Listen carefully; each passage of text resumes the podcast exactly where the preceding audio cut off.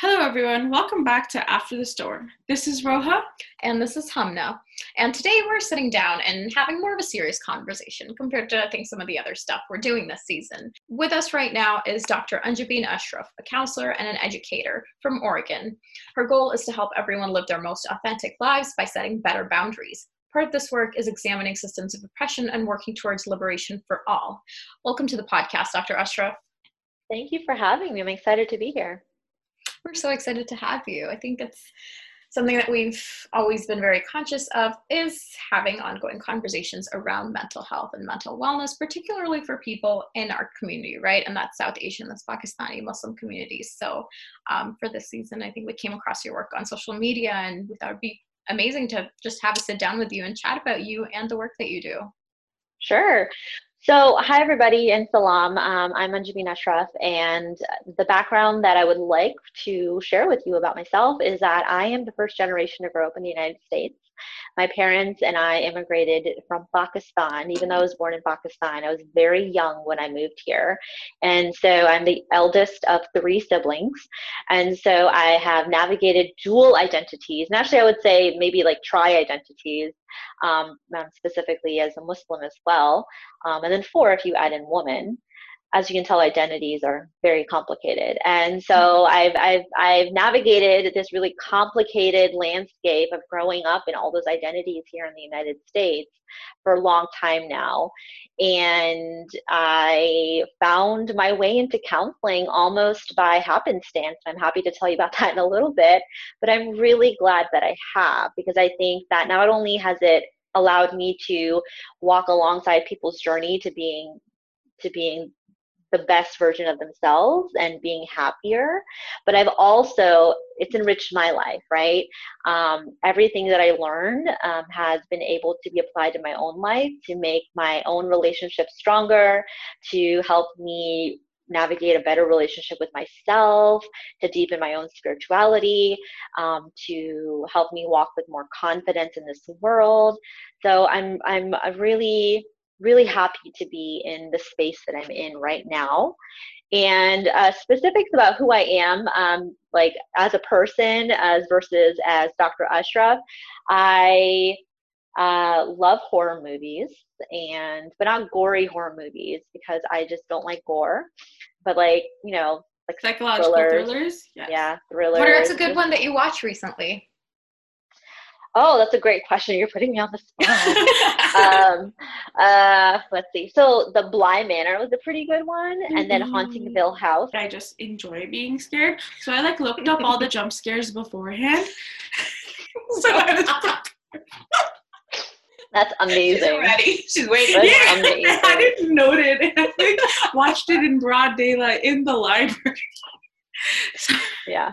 Yeah, sometimes if I know something's coming, because you can like sense the tension building, mm-hmm. I put the TV on mute, because that's how they get you, right? It's like yes. the loud music. Yeah, so I'll just put it on mute and then watch the jump scare through that. Maybe I'll combine both of those strategies and watch Haunting of Hill House. There you go. Yeah. Oh my goodness. Yeah. So scary movies. I love to drink a lot of coffee. And I drink it black mostly, but I do love a good Vietnamese coffee. Yeah. Have you ever had that? I wanted to try Vietnamese coffee. I've heard it's really good. It's really yummy. I just get, and maybe people will think this is not real Vietnamese coffee, but I get the packets from the Asian grocery store. Mm. I was introduced to this by my friend in college, and it's just so yummy. And now that whenever I travel, I look for that country's like coffee specialty. So I've discovered some yummy coffee in Malaysia that I brought back. Friends and then I was like, you know, I sent it to my friend. I was like, oh, here's some Malaysian coffee, and my friend was like, this is great. I ran out, so I bought some online. And I was like, the internet ruins everything. There's just nothing special anymore. You can right. get anything everywhere. I remember when I used to travel as a kid to Pakistan, and in the airport was the only place you could get Toblerone. Do you remember Toblerone? Yes. Yeah. Oh yes, yeah. Now you can get it anywhere. And I'm just like, where's the specialness anymore? Come on. Alrighty, so kind of going into the next thing we want to talk about, we want to touch on how you became a doctor, how you pursued your PhD, what that journey was like, and also, you know, aside from just the academic side of things, the family side of things. What was that like, convincing your family, or if you even had to do that, to do a PhD program, because it's not very common. Yeah. Yeah. So I always say that I stumbled into my PhD program. To set it up for everybody, I have a PhD in counselor education and supervision. What that really means is that I'm trained to train counselors and to supervise. And you don't have to have a PhD to do counseling. It's a master's degree that you have to have, and then some postgraduate training hours. And so I got my master's degree in counseling in Houston. And I remember I was in my my fourth year of college. I was about to graduate. And so I thought, you know, I consulted with a psychology professor of mine. He said, "Have you thought about a counseling degree?" And at that point, I didn't even know about counseling as a specific, separate entity as compared to psychology. And so I looked into it, applied, was accepted. And I remember as I was graduating with a master's degree, my professor said, "Oh, you need to go get your PhD." And I said, "Nope. I'm tired. No way. Just get out of here. Get out of my face with that." No. And it was about 6 months after I had graduated that I thought, wow, I really miss school. And I really miss learning. I really miss being in the classroom. And I thought about how, when I was going through my master's training, how there were no professors who looked like me, who had had similar life experiences as me. And I thought, I want to be that professor, right? Even if I can just be one professor for that one Muslim student, one Desi student, or just one BIPOC student, right, who isn't white, because we know that large numbers of the mental health professions are white, and a large number of the mental health professional faculty who train these people are white. And so I really, from that lens, said, okay, I'm going to apply for a PhD. So I applied, North Carolina, was accepted, and I started about a year and a half after I had finished my master's degree. So there wasn't a lot of time in between. Yeah.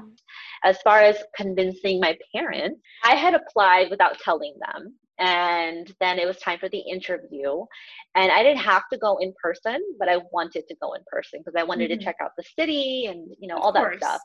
And so at that point, I couldn't just slip away without them noticing. So I had to tell them.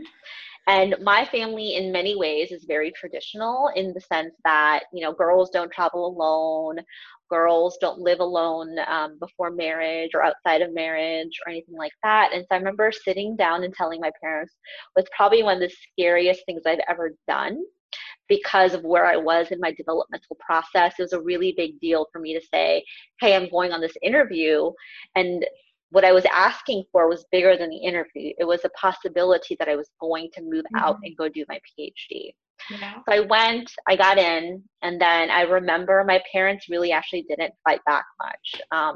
They were sad, but I think for them, and I capitalized on this, let's be honest, I calculated this, that sometimes the only acceptable reason to move out of home is for something equivalent to a doctorate, right? Whether it's MD, whether it's DO, whether it's PhD, even JD, right? That's appropriate, that's acceptable. And so I was actually really proud of my mom because she didn't hide it from anybody. You know, she could have just pretended like I disappeared for 4 years.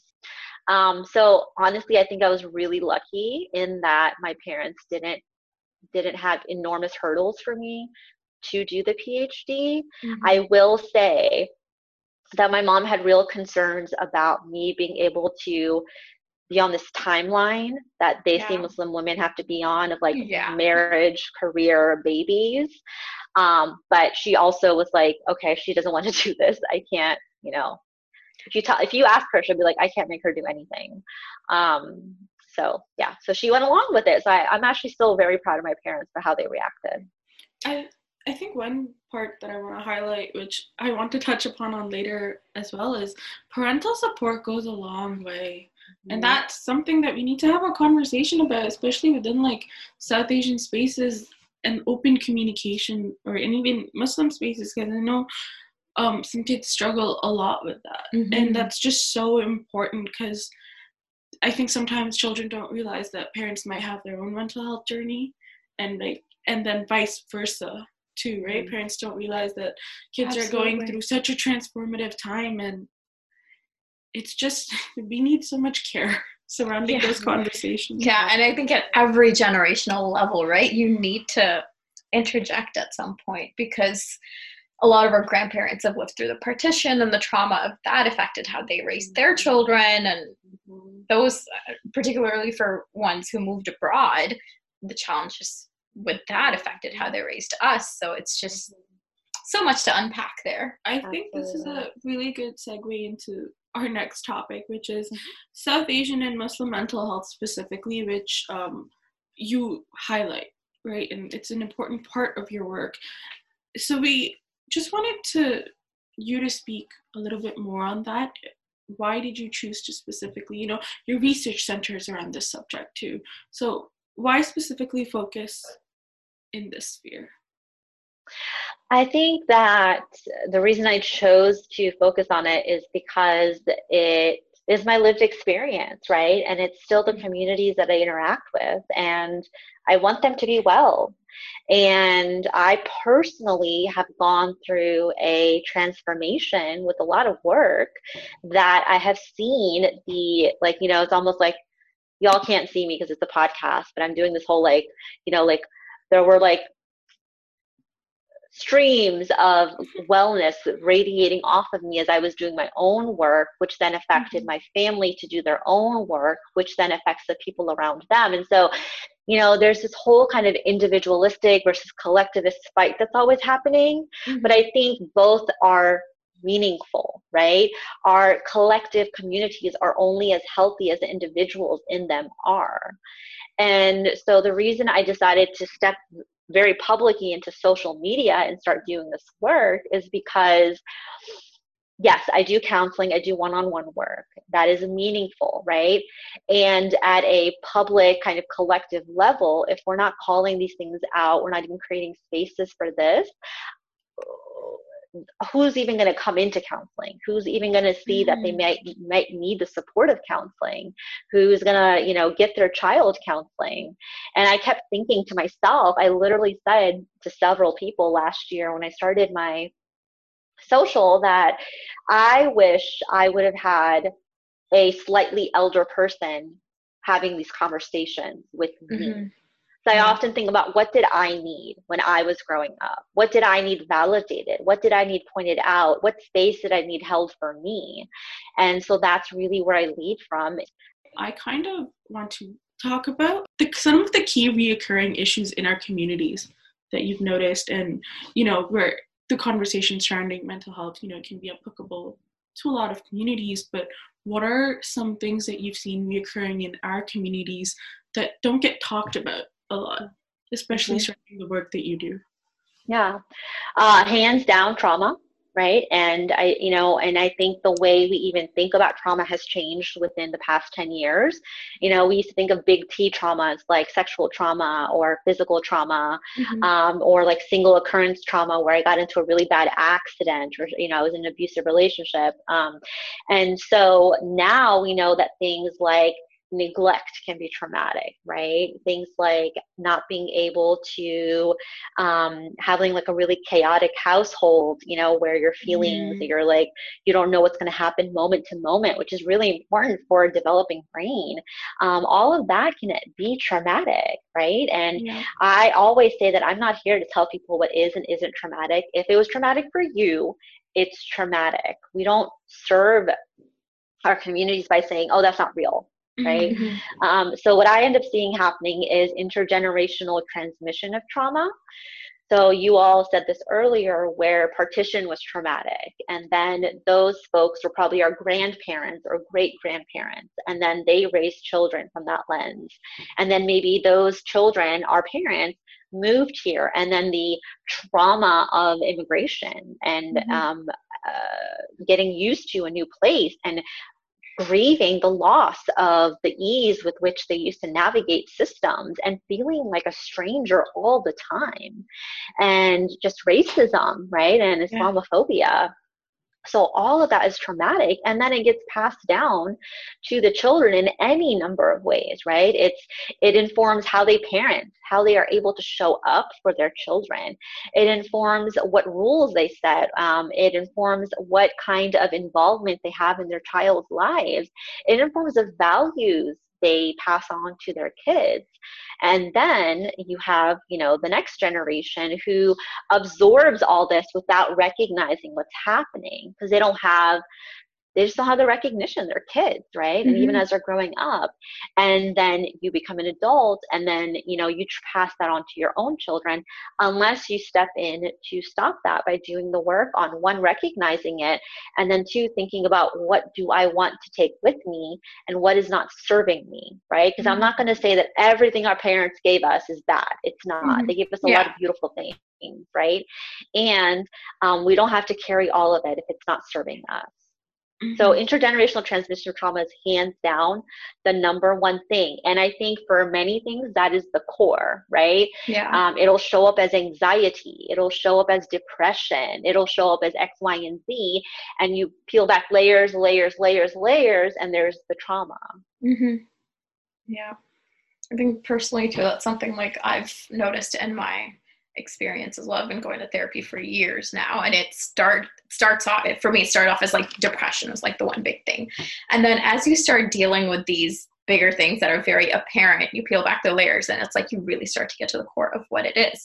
Let me know if you want to take this in a different direction, but how do you get people to recognize, one, that's what they're experiencing and that's what they're passing on, but also that can be fixed with help, or not fixed, but dealt with, right? Resolved. Especially, I think, one question that we both have, that's like a big question, it's just when we talk to each other, is that how do we get people around us to even accept that, hey, this is a concern, coming from a professional standpoint, it's easier, I guess, if a professional tells someone, hey, like, what, a problem exists. But sometimes as kids that have gone through this process, it's hard to tell someone elder than you, or someone outside, someone that you're not comfortable with, in your family circle, to just be like, hey, I think some therapy might fix this. You need therapy. How do you convince people to do that? But yeah.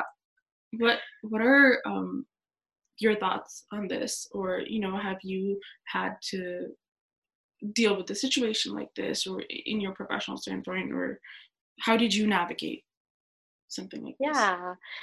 So I want to, I think when we start doing our own personal work, it's messy, it's hard, and we get to a point where like, some of the healing is happening, I'm feeling lighter. And then we're like, this is good stuff. I want everybody to have this. Mm-hmm. And then all of a sudden you're like, counseling for everybody, which, obviously I believe in, but I'm a little biased. And I want to kind of bring us back to, we are only ever responsible for ourselves. Mm-hmm. Right? We can't ever make anybody do something that they don't want to do. Right? Mm-hmm. And so I want to really bring it back to that. That's boundary work, is that I can express something to somebody. Sure. And there's a healing way to do it. Mm-hmm. And what they do with that is their responsibility, right? My responsibility is, okay, I said this, they maybe didn't respond the way I wanted them to. What do I do now? That's good for me, right? Mm-hmm. And so I want to bring it back to that, because I think what I end up seeing happening is that people say, oh, I just got to get them into counseling. If they just get into counseling, X, Y, and Z. And the reality is we can't make people do something they don't mm-hmm. want to do. Mm-hmm. And when we do make them, they're probably not going to engage with it. Yeah. But I would say in general, if you're concerned about somebody, I think the number one way that we demonstrate for people that it's okay to seek help is by being honest about, hey, I'm seeking help, right? Mm-hmm. That is at the kind of individual interacting with the societal level. We can just demonstrate and take the stigma and the shame And sometimes the mystery, right, about what does it look like to go to a counselor, mm-hmm. out of that, but just naming it, right? Another thing you can do is help them to find somebody if they're there.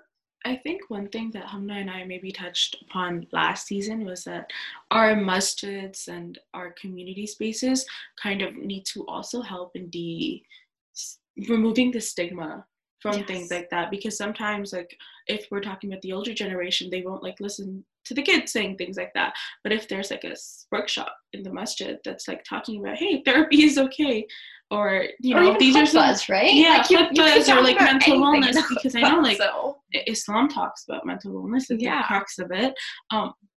Opening up those conversations would also help out in that. Mm-hmm. Oh, absolutely, because those people have power, right? And mm-hmm. so they're using their power to really normalize a conversation. Yeah. Going back to one thing you touched upon in this discussion was the idea of boundaries. I think in our culture, it's at some points boundaries seem like they're non-existent. And when you try to set those up, it's incredibly, incredibly challenging, right? What have you seen around boundaries in your research or your professional work? Yeah, so boundaries are hard across the board, all cultures, all peoples, they're hard because we don't actually have explicit conversations about boundaries. Boundaries are another thing we kind of just inherit from our families of origin, our caretakers, and we never sit down to examine them because, again, we don't have the tools to examine them. Mm-hmm. And so we just kind of inherit what, you know, maybe our parents were always the people that never said no. So now we become the people who never said no, mm-hmm. right? Or maybe our parents were the opposite. Our caregivers were the opposite. They said no all the time. And now we say no all the time, right? And so what I see specifically within South Asian and Muslim communities is that children do not get to have their own boundaries yes. from their parents. And that means things like not being able to say no from going to a party, mm-hmm. Not being able to say, no, I don't want to, you know, help with the party you're creating. No, I don't want to go to that masjid. No, I don't want to study medicine. You know, all these other reasons. And there are a million nuanced reasons why parents may expect those things of their parents, least of which is not survival. Yeah. Right. So I don't want to stigmatize our elders for having those types of boundaries. But I also think that, and I'm doing my own research into this and reading some stuff. I really wonder how colonialism and partition really affected the way that they see parents, mm-hmm. and having those kind of like inability to have separate boundaries from each other. Because I think that my hypothesis is that the effects of colonialism and a really violent British rule and a violent partition affected people in the subcontinent and how they parent their children, and that's just been passed on over the generations. I don't have any specific insights I can give you on that, but that's my hypothesis. So that's what I see. I see that children are not able to have their own distinct boundaries from adults. And when, you know, in America, right, adolescents go through this developmental process where they want more autonomy. They want mm-hmm. to be able to say no to things. They want to be able to make their own decisions. And that doesn't sit well with some Desi and Muslim parents. Right?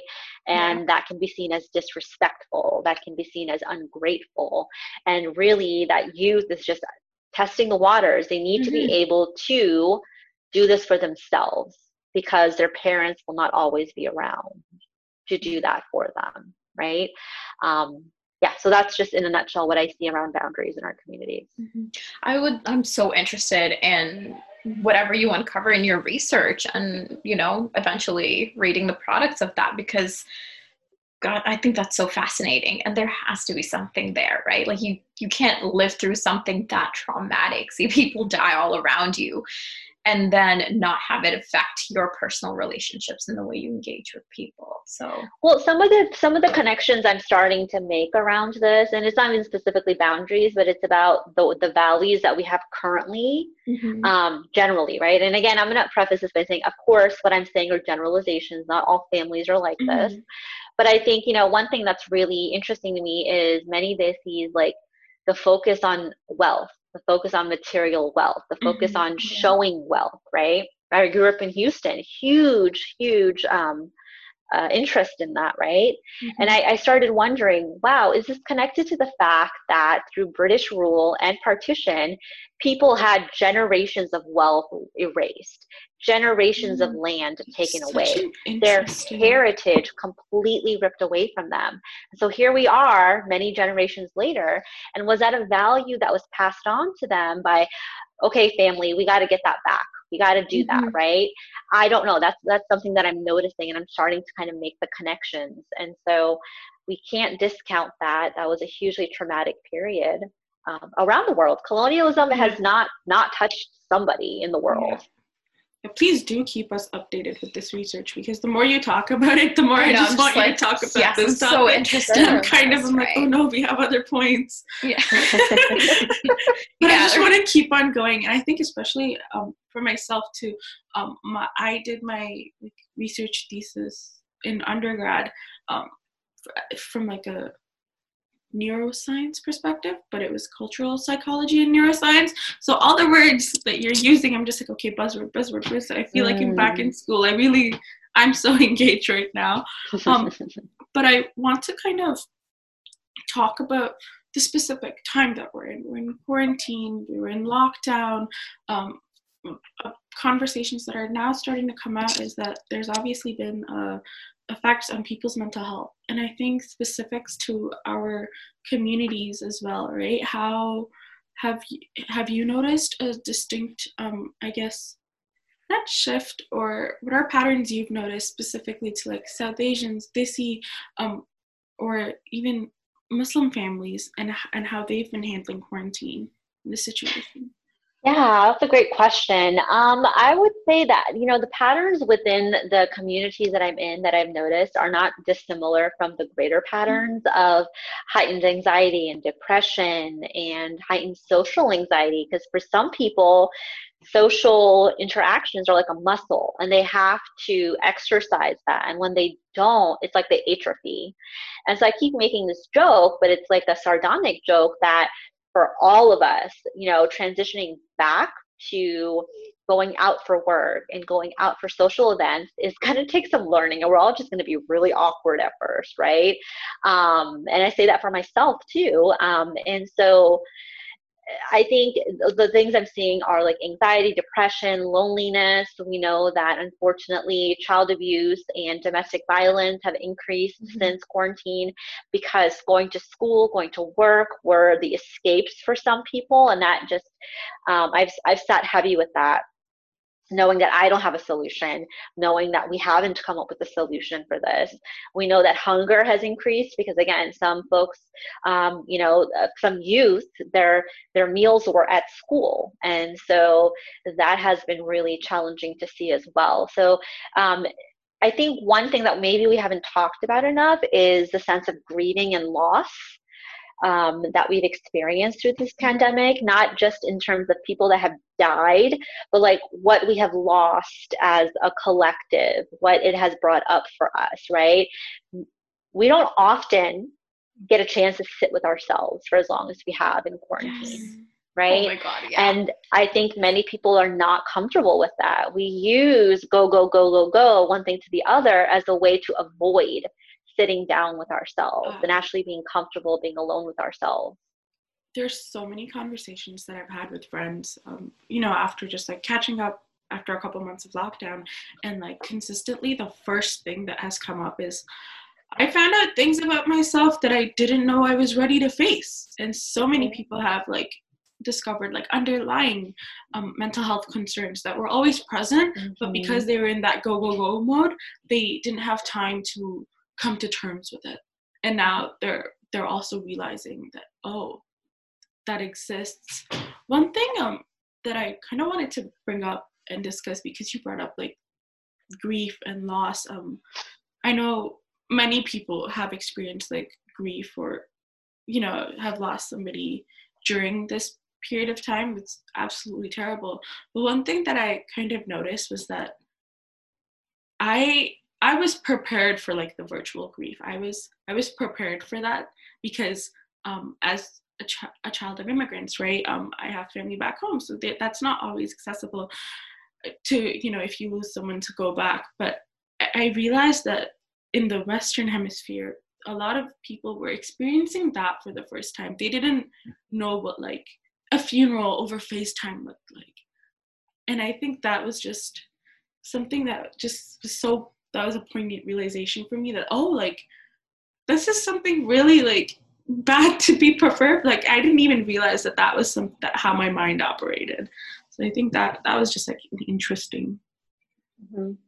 Yeah, I mean, the way we are grieving the loss of so many things is drastically changed. Like you just said, going to a funeral via you know, video, going to a wedding via video, the fact that we don't have access to our normal coping tools, right? The fact that even going to Target, which I love doing, and I'm not sponsored by Target, nor do I want to be, but like, you know, just going and looking at pretty things, let's be honest, sometimes I like doing that. And it's just so much like, oh, you know, like I have to put on a mask and, you know, I come home and it's like sanitize everything. And so I'm going to do that because that is responsible for the collective and for myself. And there's a heaviness to even doing the things we might normally do before the pandemic. And, you know, the normal, even pre-pandemic, was not great for so many people. I want to be very clear about that. And during the pandemic and quarantine, we have lost all sense of time. You know, there's this saying I've been referencing all week. You know, they say it in relation to children. The days are long, but the years are short. I'm like, this is how 2020 has felt, right?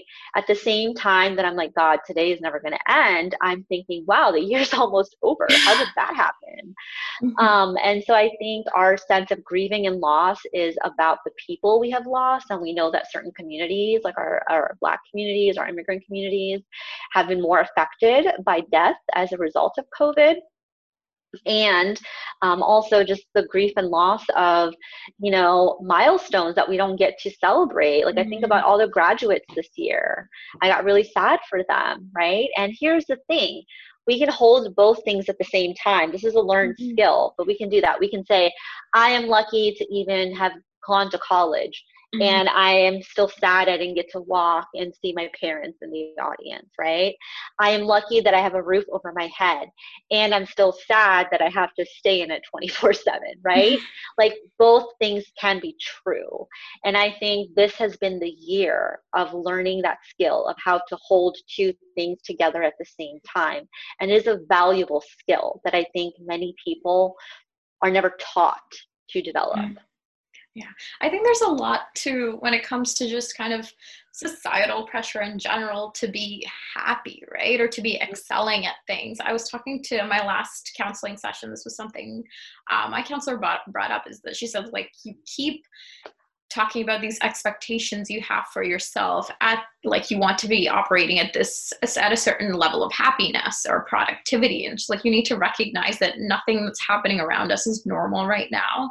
And it's okay to just be here and be okay, you know, just not being overwhelmingly sad and crying all the time and just being in a neutral space is also fine. And that we need to let go of a lot of these expectations that we have for ourselves on a daily basis. Absolutely. And where did we get those expectations? And I started making this joke with a friend of mine, like, why can't Muslims just be mediocre? Like, why can't I just be mediocre and be okay with it? And people are probably going to, like, hear me say this and be like, that's so disingenuous. This is Dr. Ashraf. Like, she has all this stuff. And I will tell you that I challenge myself daily on, like, why do I want to do this? Why do I have to do this? I've had to let a lot of things go in 2020. Believe me when I say that, right? And And I just think this, like, wherever this pressure comes from, whether it's capitalism, whether it's white supremacy, whether it's, you know, the cult of productivity, like our parents, intergenerational stuff, to a certain extent, it does not help us. Like, you know, again, the whole two things at the same time, I can be striving towards my goals and I can still be kind to myself. I can be striving towards my goal and still not exhaust myself. We can do both things at the same time. This is the perfect segue into how to manage in a space like this. We've also seen therapy go digital. Or would you think that it's actually a positive thing? Is it more accessible for folks? And just what are some steps that we can take, that people listening to this can take into, I guess, managing this terrible timescape that we're in? Mm-hmm. So online counseling has been around for a while. It wasn't quite as mainstream as it is now. Mm-hmm. And I will say that I have always offered online counseling since I've been in private practice for various reasons. And the way the actual counseling works is slightly different person to person, counselor to counselor. I will tell you that most you will get a link to a safe, secure, HIPAA compliant online web portal, and that's where you log in. You just need to have a webcam and internet or data or internet access, and then you can do both audio and video. Some people just do audio. Other people, you know, there's certain platforms that do text counseling. Some people really like that. It's about finding what works for you. Mm-hmm. And it might take some experimenting. It might take a few sessions and a few counselors to find the right one for you. I will say, though, that research has shown that on, like, telehealth, as in there's a video and there's audio, has been shown to be as effective as in-person counseling.